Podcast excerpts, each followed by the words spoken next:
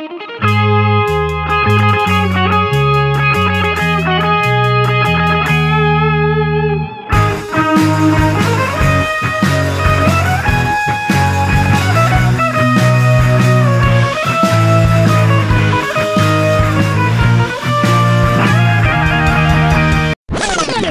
man, Here we are. we're here. Trying to get my hands right. Here You look are. like you're in outer. You look like you're in outer space, by the way. Like legit, look like you're in outer space. Your high score is trash, but you look like you're in outer space. Did you play Galaga? Of course. Who did? Oh.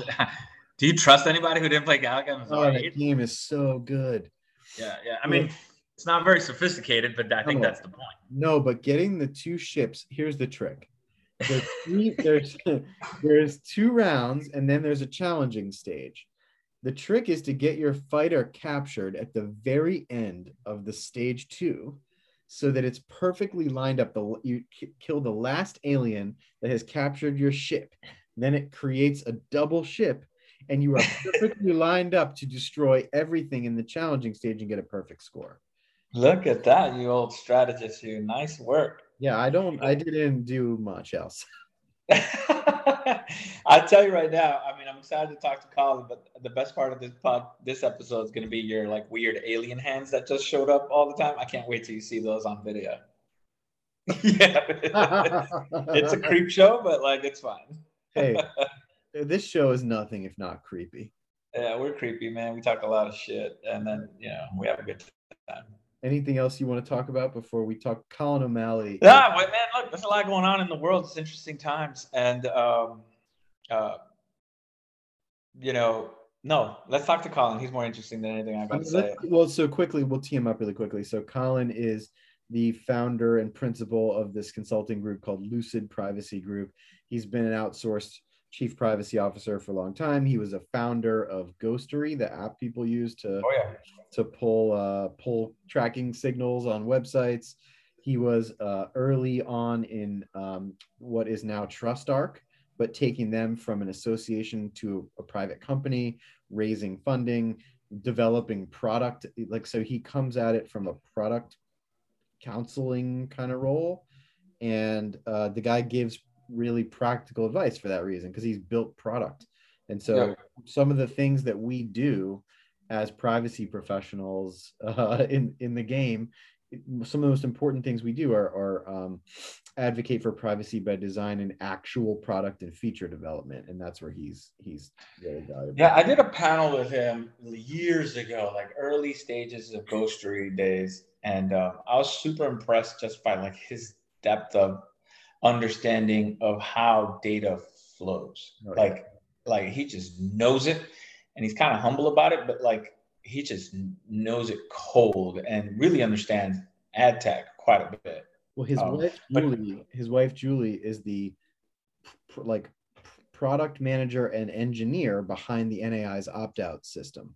Yeah. So what So- you're saying is she doesn't know much either. So family family dinner talking about cooking. Yeah. That's- Family dinner on programmatic. Yeah, that sounds fun. Yeah. Over some broccoli and. know, they're they're awesome people. That like Colin is is a, has just over the years become a really good friend of ours, and Yeah. um, just an advocate for privacy all over. So yeah, he's a big boss, man. Let's get him on here. okay, Go. Colin is. Oh, let me fix hit mine. Record so that we would catch Colin fixing his hair. All right. All right. here we are. We're here. We're here with Colin. Looks like he's got coffee. It's early where you are. I got There some coffee go. too, Andy. I think you're gonna like this.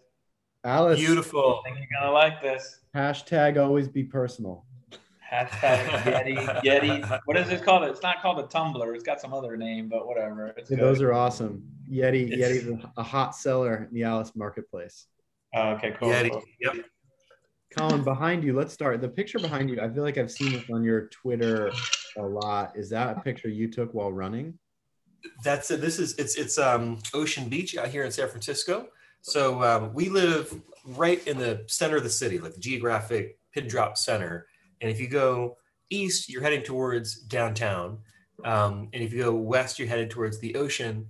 Um, and yeah, that's my running destination. When I when I go for a run, I'm trying to hit the ocean, and then like I take my little snapshot. It's my little you know, tag. and then I run back. Well, you're it's a, it's a it's a place of zen for for us here in the city. What's that? I've always been a big social media person, so uh, and that's that's actually one of the ways I first like met you, I think. And um, you were you were live tweeting at the NAI summit in like I don't know 2017 or something, and they had the Twitter board up there. They had, they had like the live tweet thing going with the NAI summit hashtag, and I was like, this guy's tweeting a lot. And then Who is this at the, uh, at the cocktail thing afterwards, and I was like, oh, you're the one tweeting so much with the sideways Mets hat. And so, uh, so explain to us, like you, you're wearing a, a Giants jacket, like Yeah, let me get the hat Mets here. Giants, Mets Giants. Hey, Which one? which, what, what the Giants not play? What is it called now? Oracle Field, I think it's what it's called now. Is that what it's Um, called? Colin goes there a lot. Yeah. What's that? What's that? Oh, he's throwing it all the way back. Nice. There you go. There you go. See, everybody thinks it's a Mets hat, right? But the the Dodgers and the Giants, they leave New York. They leave uh, they leave that area of the city without a team, and so uh, the the baseball gods uh, uh, gift New York the Mets, right? And the, the Mets decide on their re-entry, they're going to try to you know pull in that market that was left behind by the Dodgers and the Giants. They give uh, uh, they give the Mets the the orange NY, and then Dodger blue, right? And you get the New York Mets. I didn't know that. I didn't know that color coordination stuff. I'll tell you what. Like, I'm a big Dodgers fan ish. Uh-huh. I, I just, I, LA, man. I don't know, man. It's. I know that they are like an institution in Los Angeles now, but like, as an old baseball history buff, it just doesn't. It doesn't ring to me to this day. 40 years old. Like I just feel like, and I never saw the Mets in Brooklyn. Like I mean, the Mets, the uh, Dodgers in Brooklyn, but like it just, it just seems like a Brooklyn team to me, man. Wait, so how did you become a Dodger fan? Uh, well, I'm from Miami. We didn't have a baseball team when I was a young, young kid. So I used to watch the Cubs a lot. The Cubs play the Dodgers a lot, and I liked both teams. So those were my two kind of favorite teams until the Marlins came around. And then uh, was a Marlins fan for a long time as a kid, which is cool because they won two World Series and um out of nowhere. And then I moved to DC 10 years ago or so and sort of embraced the Nats. So now I'm like a Nats guy. Mhm. In other words, I'm not a very loyal fan and I just kind of move around. Let me ask you a question, Pedro. Before we talk, before we talk privacy, this is really important. Were you a Jeff Conine fan? I love Jeff Conine. All right, Mr. so Home Jeff Run. Conine, Jeff Conine is one of the of classic Marlins, right? Mr. Marlin. Mr. And- Marlin. He goes to the Orioles, and I'm a big Oriole fan. I'm in Baltimore, and I was at a game, and the Orioles are very bad, so the stadium is often really empty. So I'm sitting one time in the lower side, right by the first base, and Jeff Conine is our first baseman. It's so quiet because it's so empty. that You can hear everyone, and so there's some pop fly that like is way out of Jeff Conine's reach, and some fan like just yells at him like, you know, go get it, Conine, or something. And and, and I go like this. I go like this, like what? And I turn around, and, and Conine is looking right at me, and he's just like, you know, like that. We like made eye contact, and we were both like, like basically, who the fuck is this guy? You know, just going around yelling. So I feel like bonded to Jeff Conine because he's got the same sarcasm that, that, that I appreciate. I like Jeff Conine a lot. Him and Gary Sheffield are like my super Marlins, you know? Like I love both those guys. I think of them as like quintessential. There's a couple other guys, but I think of them as like quintessential Marlins players. So, Colin, is baseball like you obviously going with your kids a lot to games? Is baseball like, do you view it as uh, an emotional respite from all of the, the work and the privacy stuff that you're doing on a day to day basis? When you get away to the field, do you find that you can fully like unhook and detach, or are you like out of the game? It's just, you know, baseball is like you're sitting there, it's a long time. You're like, do you, do you, how often do you drift to work? Or are you able to escape from it? well, you know, the, the, the ballpark is, is is really beautiful, and so I often find myself sort of getting there in a bit of a harried kind of mess, you know, because uh, uh, we we work a lot, we're very busy, just like you guys are, um, and it's hard to carve out that time. Um, but it's uh, it definitely when I get there, it, I, I can I can kind of zone out and uh, you know look at the bay, you know, get involved in the game. Like the, it's a, as you said, it's a sort of a slow moving game with a lot of kind of subtle moving parts. Um, and it's a great thing with with with the kids. So we have um, you know a, a small fraction of season tickets out there, which is why we're there a lot. and it's always a pair. And I've got three kids and a, a beautiful wife, and so like I'll, I'll I'll just sort of take take the wife, take one of my daughters, take my take my son. We sort of move in a rotation through the family, um, and that actually is some of the uh, some of the best kind of one-on-one time that I that I spend, especially with my uh, my kids. My son also is um, uh, a little leaguer, so like having him like watch these guys, you know, uh, is is super super helpful. Do you? I, if I were in that situation, I'd be like still thinking about work, unfortunately, and like if someone struck out, I'd be like, uh, we were struck out on that privacy impact assessment earlier. I don't buy that for a second, but I will say that like you can't get away from privacy issues even at a baseball stadium these days, right? Like your phone is logging on to the Wi-Fi whether you like it or not. Like there's just so many things happening to go to a sporting event that are sort of invasive that I do think about that. I really do think about that when I go to large venues. Like, okay, well, I know my phone's getting tracked somehow, whether or not I log on this Wi-Fi. Like, you know, There's I'm face scanning technology here somewhere. All the facial recognition stuff. I'm probably on TV. Like all of this kind of like random stuff that happens at games now, that is just like not my favorite. We got a lot of inquiries um, at, at, at my last company, or maybe it was DataXu, I forget about like live events, venues, specifically concerts and things about how to utilize the data that comes through there. Um, and and we didn't know what to do in a lot of those a lot of those circumstances. We didn't do a lot of it, but I definitely. What's it?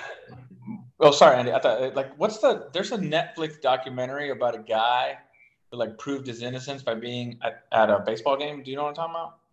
No. Yeah, I think it's called uh, the Long Shot. I, am not positive. I, I will look it up while we're talking. But some dude gets accused of a crime. He's at a Dodgers game when the crime happens, and they have to like scan all of the footage to find his face on the uh, at the baseball game. Turns out he was there. Like it's not possible that he was. Um, uh, uh, uh, the, I think it was a murder. So like it's not he didn't commit the murder. He was at a baseball game when the murder happened. And certainly, so like yeah, yeah. certainly heard this story about the Alexa that was collecting data right during during uh, uh, the commission of a crime, right? So I guess that's a good place to kick off, Colin. Like, what did you think when you first saw that like Illinois biometric law, and you know, what did you think at first when you saw that, and what did you think about like the implications of that? I mean, you're you're reading about all this stuff as it comes out. Did you have thoughts there when it came out? Yeah, I mean, I have to tell you that the, the, the, first thought, as with a lot of these sort of like specific laws that cover, you know, narrow applications of technology in a particular state was, man, it would be nice to have a comprehensive baseline privacy legislation in this country. You know, um, it's so hard to manage this stuff on a point basis. It's it's so frustrating that every one of these laws sort of approaches um, privacy with sort of a fundamentally different um, baseline uh, set of assumptions about what privacy actually means and, and the relationship of, of, of the government and and and um, and consumers, et cetera. You know, um, so so that's that's got to happen. I think that there, there's there's sort of a growing consensus among privacy people that it's absolutely necessary, um, and and we have actually industry lobbying for it uh, for the first time um, yeah, that, that, that I can remember. Hopefully that that'll happen. Um, you know, the the the I think that the facial recognition stuff is is it's incredibly important.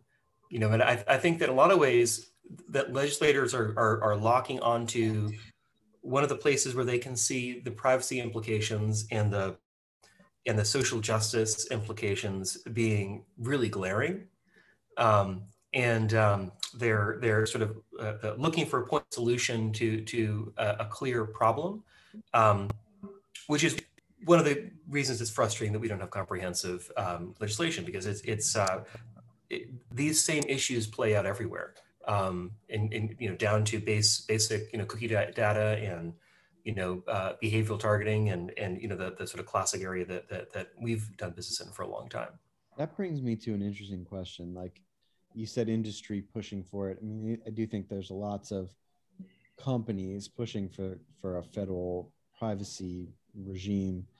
In in the ad tech world, with the network advertising initiative and the and the digital advertising alliance, you know, traditionally, I think those organizations were sort of formed to stem the tide of of potential regulation. But I think have they flipped? It's been a while since I've been in there. Have they flipped their stance on like what they would like to see in, in a law, and how does how do those associations view it? Yeah, so the, the associations, you know, the nature of an association tends to be um, that they are, you know, looking after the interests of the industry, obviously, and and you know, setting rules that are um, for the lightest rules that the industry can can uh, survive without interference on. um, and, and, that certainly was the case in in uh, sort of the initial stages um, of, of, of, of, the NAI and, and then the DA, DA as it came in into being. I think that NAI rules have been a bit more proactive than, than the DAA rules. Um, they they're all the DAA and NAI are all in support of privacy legislation, the baseline legislation, and, and that comes I think from a couple of, of, of rationales. One is that um, anytime you have uh, a bunch of state bills that are that are um, you know now uh, uh officially law and coming onto the docket, um, you have industry um, eh, concerned about um, rules that are um, disparate and don't cohere well and, and, and make compliance, you know, a pain in the butt. And uh, so you, look for pushes for preemption, right? So if we have an opportunity to preempt these state laws, and there's no question that we, a, want a federal law to, to simplify compliance and have a national standard.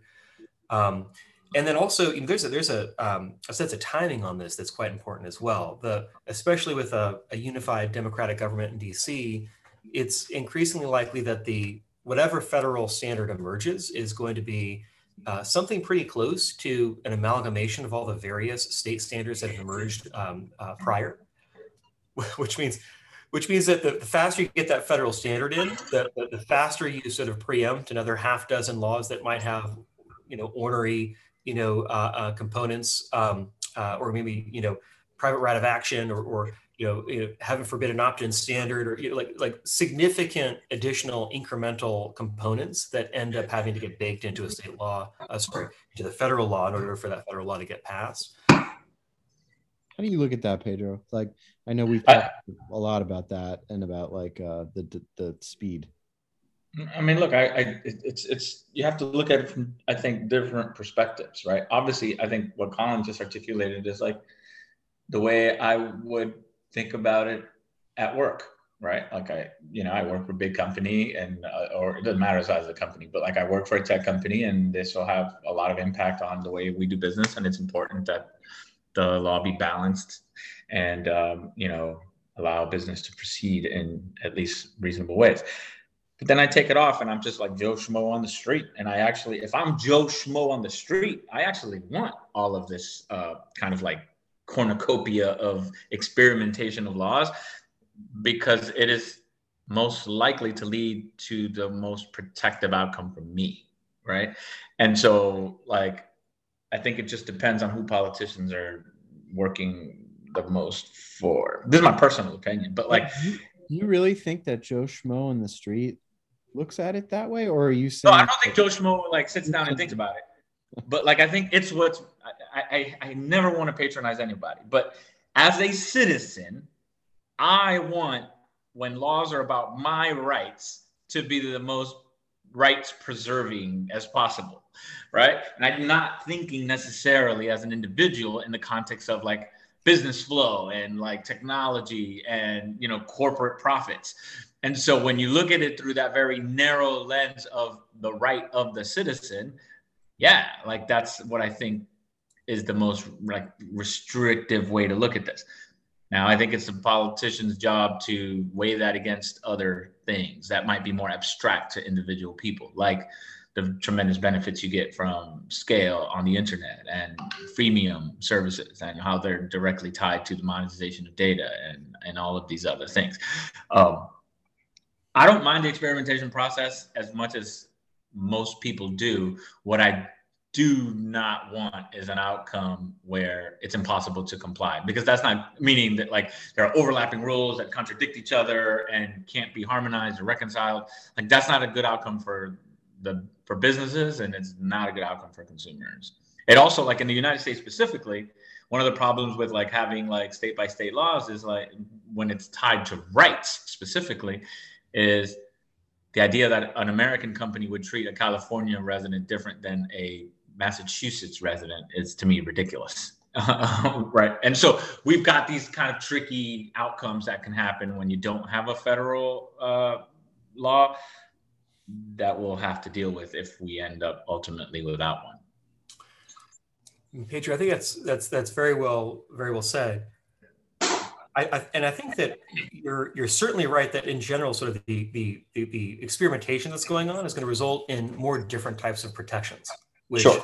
ultimately, while a pain in the ass to, to businesses is is going to be you know uh, a more protective outcome for uh, for consumers.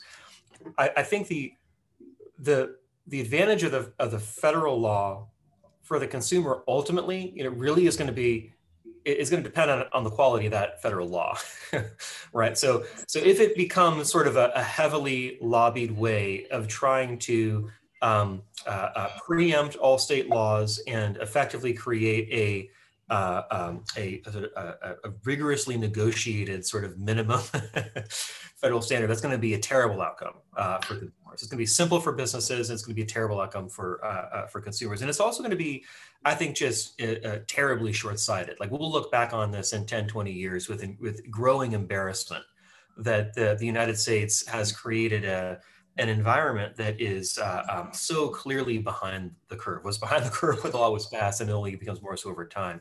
And I think that in a lot of ways, what you're seeing with this sort of globalization of the GDPR standard, I mean, really from from from our standpoint, operating with within companies, it really sort of felt like outside of the the, the large global players, and even to, to a certain respect with uh, uh, th- those players as well, you know, there was there's this view of GDPR as a sort of strange European animal, and we're going to sort of isolate our compliance operations related to the GDPR to Europe, and then we're going to try to continue to run as fast as we can everywhere else uh, uh, without that kind of overhead. And over time, you know, while American companies in particular were sort of myopically focused on their own market, carving out Europe, you know, GDPR-like standards, you know, flowered in all these other places around the world, and then kind of a little bit penetrated into California with the CCPA and CPRA, and now folks are, are, are really behind the curve. But that general standard of privacy is a fundamental right, and companies needing to take precautions and needing to sort of rationalize their use of, of, of consumer data is, I think, very clearly uh, the way of the future. And if if the federal standard can embrace those types of fundamental views of, of, of, privacy, I think that that that'll be progress. And the state laws that we're seeing right now, really, at least in my view, tend to be sort of narrow and hastily constructed, um, such that they might result in a, a, a dozens of, of, of, individual protections, but still don't address sort of the fundamental uh, uh, problem of by default you should you should be balanced and and uh, and transparent uh, with with your data use.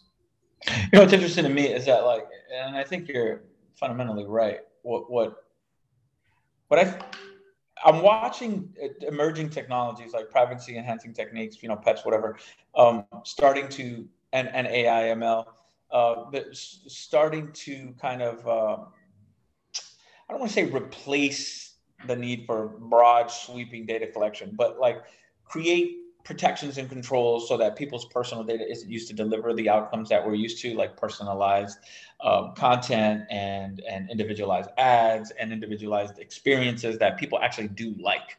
Um, as these techniques emerge and make, for example, like if you could deliver a fully personalized contextual experience to someone without using their personal data and monetize that experience somehow, right? Or GDPR potentially wouldn't even apply to the entire processing of it if it's not using uh, personal data, right? And so it'll be interesting to me in 10 years or so when these technologies are fully developed and adopted and working, if they reach the scale and scope that I think some companies wish for, and you could essentially say, thank you, GDPR, but GDPR doesn't apply. We're not using this data. It's anonymized, whatever.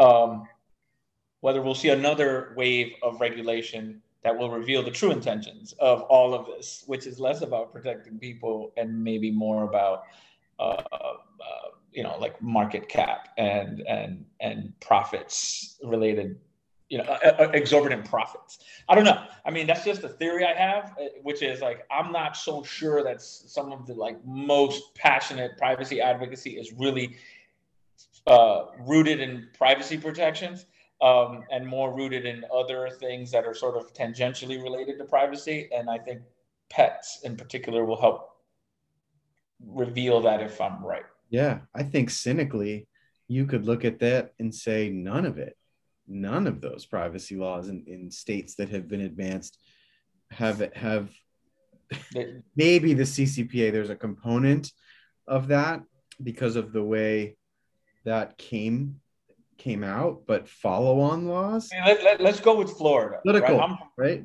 I'm, I'm from Florida. Florida has no business trying to advance a fancy privacy law. The, you know the state government is extremely anti-government okay? And and it, you know and the governor doesn't even believe in covid nevertheless and sensible regulation. And and so like them advancing a privacy bill through the legislator to me is a vanity project to just not get left behind on a topic that's sexy. And so uh, and and about attacking facebook because of other political reasons not just facebook social media because twitter facebook google because of other political reasons and i think that that is how some of these privacy laws are coming i think andy's right not all and some legislators and some states really do care about this issue and have a long-standing record of trying to protect people's privacy. Florida is not one of those states. Now, I'm I just want to be super clear, and I never say this on the podcast, but I'm not talking on behalf of Facebook. I'm talking as a Floridian who has lived in Florida for a long time and watched Florida government operate. I just think yeah, it's kind of full shit. It's relatively safe. Like politically, it's it's relatively safe in the sense that you can advance it. It's got a sheen of morality on right. it. And I'm doing something good. The, the constituencies that they are, in theory, quote, attacking, like big tech, like have have armor, you know, and and can deal with it. And they're not going to take any political flack for it yeah. realistically, you know, and and so. And if you're in one of these redder states, like it's super in fashion to attack California companies, and super in fashion to attack big tech and censorship and some of these other things. And and I think some of those state vanity, state privacy vanity laws are rooted in that, not so much in like let's ask privacy. Pedro. Let's ask Colin this about California. You live there, like. What do you see from the people you know, in California with respect to the CCPA. Like if you're walking down the street, you know, on your way to a Giants game and you tapped 10 people and asked them about the CCPA, I mean, I got to guess most of them never even heard of it.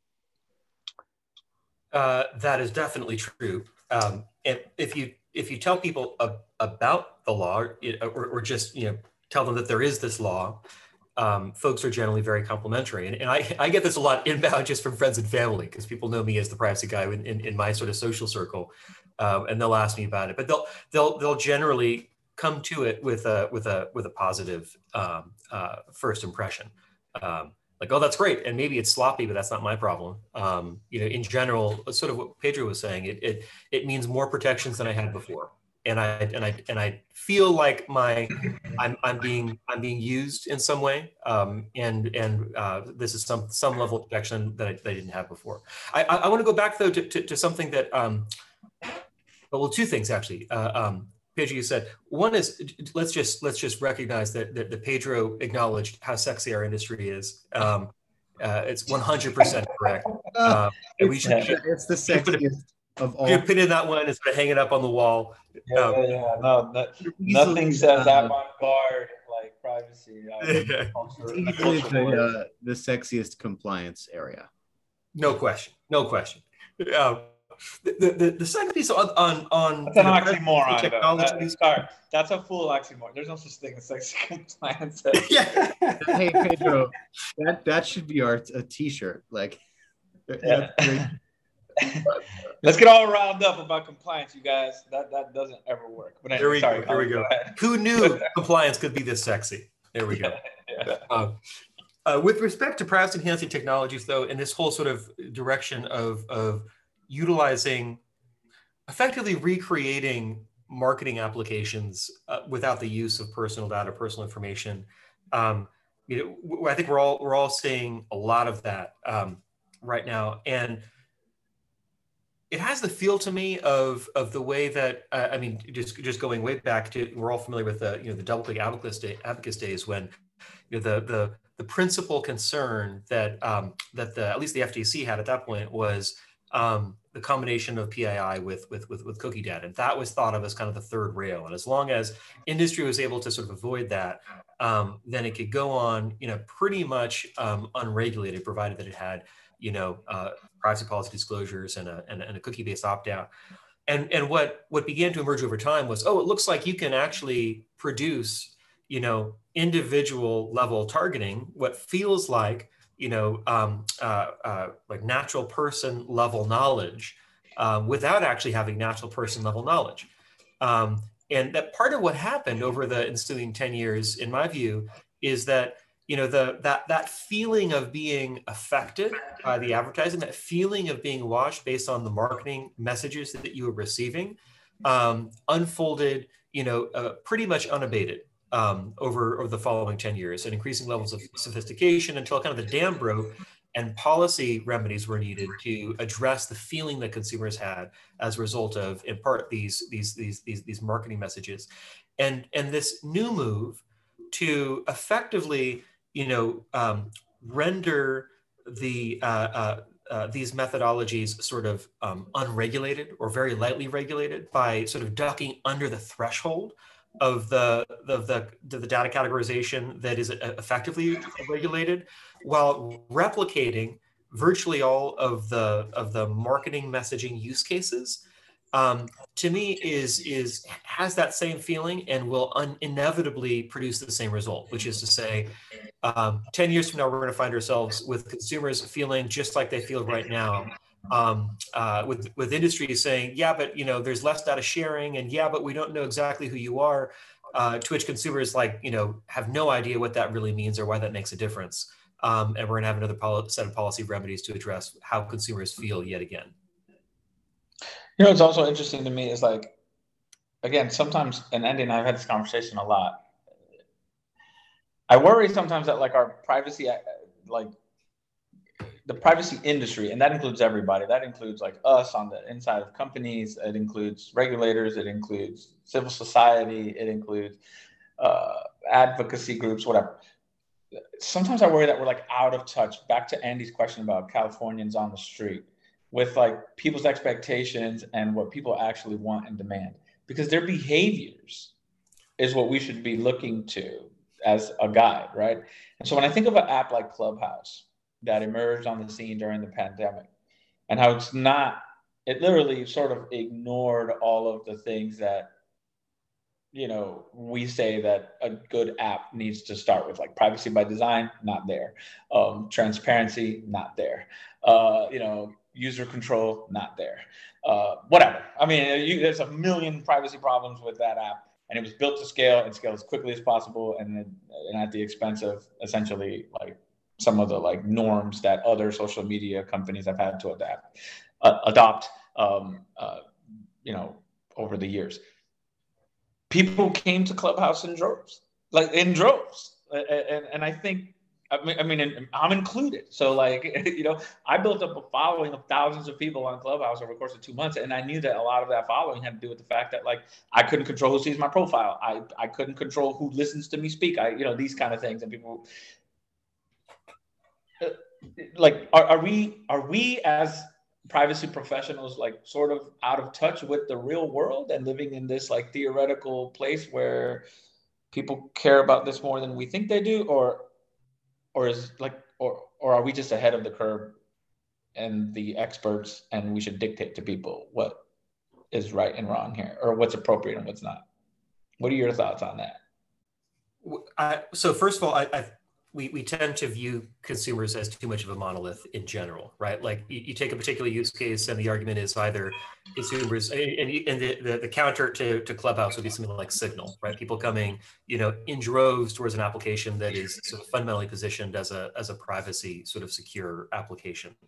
Um, You have use cases all, all, all across the map to, to illustrate that consumers care about this deeply and that it drives behavior and that consumers give away their data freely and don't give a give a hoot. And then frequent, also you have um, this sort of bell curve of, of attitudes, right? You've got like some portion of the audience that that truly does care about this deeply in all environments, um, and uh, uh, uh, I, I think we need to recognize that just like um, uh, you know in other areas like uh, in, in political or, or demographic areas um, uh, there are different sets of people that respond to this differently. And if you view privacy as a fundamental right then your your your focus is not on ensuring that you have a particular approach to privacy that works with most people but that you're able to cater to a diversity of attitudes towards privacy and make sure that the even if it's a minority view that everybody has privacy rights even if most most are are are, are happy to in most cases um, uh, give them away but i also think for us as a as as professionals it's it's just that we are single issue focused most of the time and it's not that that issue is the most important or doesn't matter it's just that we're focused on that single issue. And as you sort of illustrate, Pedro, there are other issues as well, other motivations that consumers have as well that, that sometimes come into conflict or for many people override their privacy concern. And it doesn't mean that they didn't, we sort of use that within the industry a lot to say that's why we can tell that consumers don't care about privacy. I don't think that's true. I think it's just that the other ish, other motivations overwhelm the privacy concern at that point, and may may may, may overwhelm in a sustained period of time. Maybe you know you it's it's the interest in the new and the desire to build up a following is just more important than your privacy concern at that point in time. It doesn't mean that your privacy issue concerns disappeared. And it doesn't mean it's responsible for an app to leverage the fact that you are overridingly interested in building up a following to abuse your privacy. I think yeah, I think that's right. And, and and but one thing I think is important pointing out about like the emergence of Signal, and I'm an early Signal adopter. Uh, in fact, I think I brought lots of people on the Signal years ago. Um, I'm also a very heavy WhatsApp user, and I don't just say that because I work at Facebook. Like WhatsApp is just an easy app to talk to people all over the world. Uh, but Signal didn't emerge because people got super excited about its privacy protections that Signal was marketing. It emerged because there were missteps in other apps like WhatsApp that brought attention to Signal, right? And so I think, but for the WhatsApp kind of like issue a few months ago, Signal doesn't get 50 million users in 30 days. And so it was really the, the misstep or, or, or miscommunication. And what I, misstep's actually not the word I'd use because what I really think happened is that like bad information got memeified about WhatsApp. And that led to um, what I think was some unfair criticism in the media, which led then to the media telling people go use Signal, and that's why people went and used Signal, um, and and and and and their numbers grew substantially. But Signal's got its own problems, right? Like you know, abuse on that platform is, is is a real thing. Like if nobody can figure out who's doing what and who's saying what, like the uh, you know the propensity for misuse, harmful use, terrorist use, you know, use to uh, co- coordinate violence is, is is significant. And then the other thing is, as Signal is scaling, it has pressure to have the same features as other apps, which almost always come at the expense of some privacy. Like you can't do groups without people knowing that there are groups, like you and who's in the groups, and you know whatever. And so these kind of things. And so like I, I say that all not to criticize Signal. And again, I've been a Signal user for many years and will continue to use the app for certain reasons, but for certain like groups and certain topics.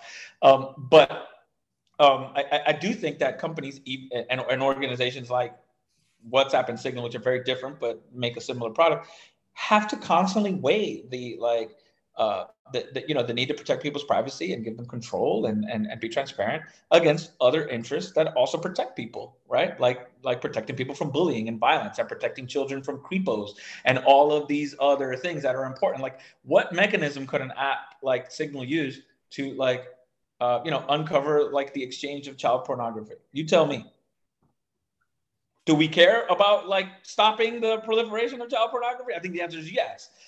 If you know, how do we implement some sort of enforcement mechanism or you know way to try to address that problem?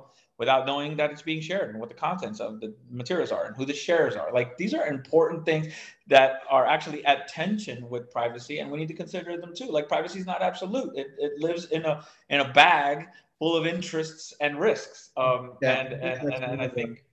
I, I yeah, think sorry. Pedro, sorry, just to like I think what you're saying is really interesting. Like I think to to we we we have we often talk about the consumer. I think Colin mentioned this before. Like talk about the consumer and sort of this big generality around their privacy expectations.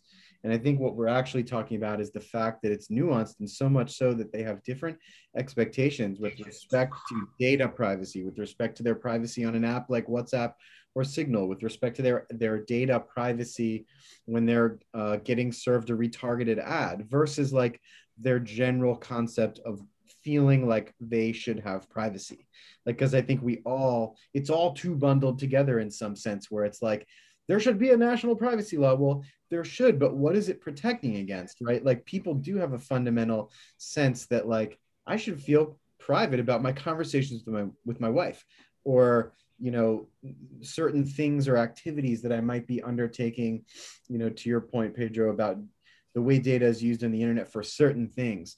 But I think there's just a real disconnect between the assessment of what a, a quote consumer thinks um, about privacy versus like when you narrow and narrow and narrow into like data privacy and into advertising or into you know other areas so i think we're not doing a good enough job of addressing the reality of that situation that a consumer has a nuanced viewpoint on privacy and they feel um, they may feel their behavior won't reflect their true sort of feelings about privacy, right? Because if I don't opt out of tracking, if I opt whatever I use an app and I opt into tracking or I, or vice versa, it doesn't necessarily say, of course, like that I don't care about privacy as a, as right. a general topic. And I think like there's a lot of extrapolation of that concept or, or like pushing of that concept out there. Whereas I think really what you're saying is is dead on accurate, which is like we're just not seeing the numbers of of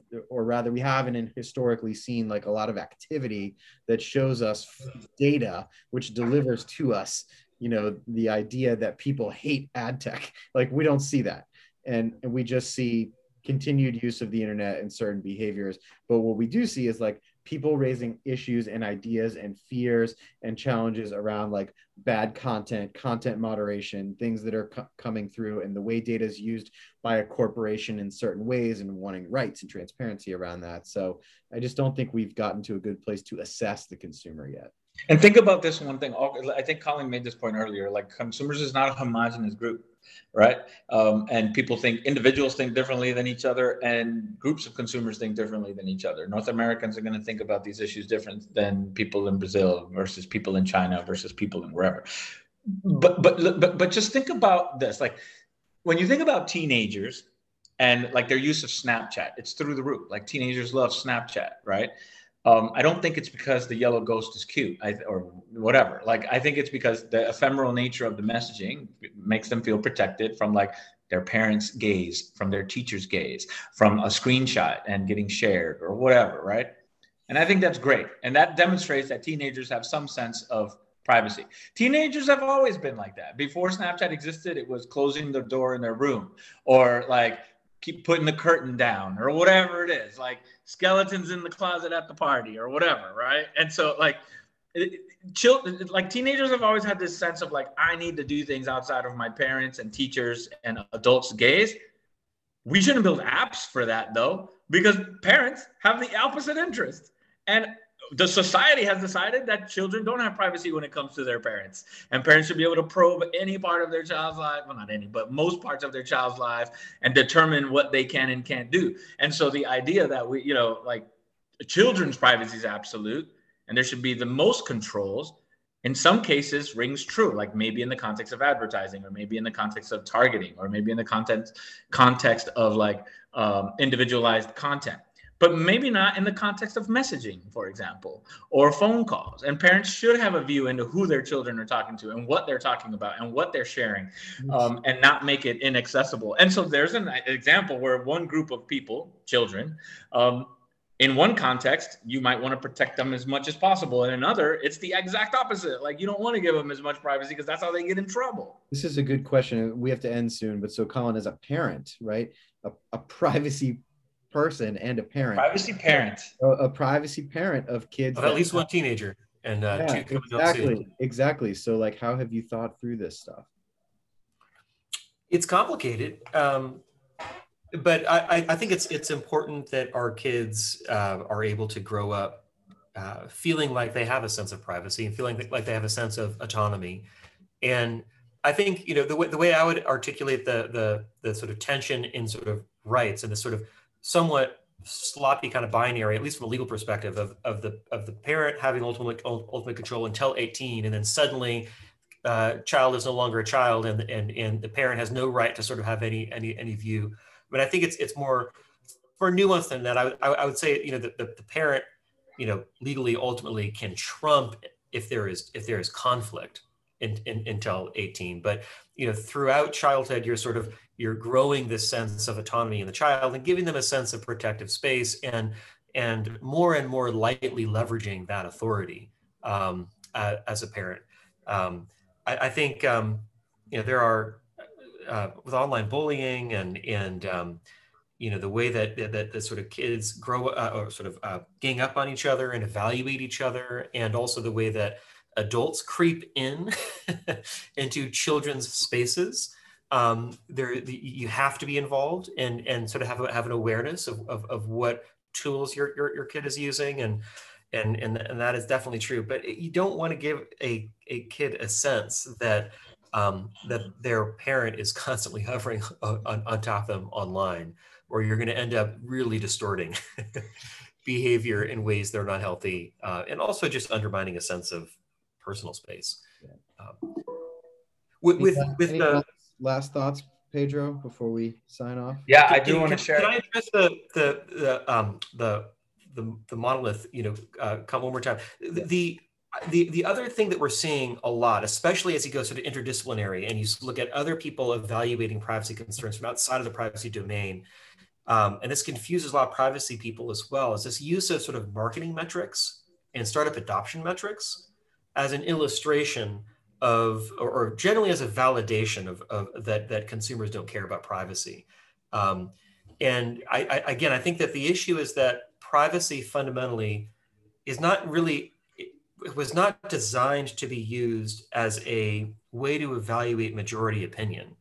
It was established really as a as a as a, um, a, as a way of defending the interests of generally sort of minority populations. And by minority here, I just mean sort of not the the um, uh, you know the majority of people move in a, in a particular direction and they don't seem to have a lot of concern about this but there's a minority of the population at any given point in time that is thinking about these issues and wants to make sure that their interests are protected and in that environment when you look at sort of um, marketing metrics and you, and you look at you know the uh, an app spreading like wildfire or 80% of the population behaving in a way that fundamentally does not seem to illustrate privacy as being a, a fundamental concern you you find your, your yourself justifying the trampling of the rights of the folks that actually have an active concern in privacy.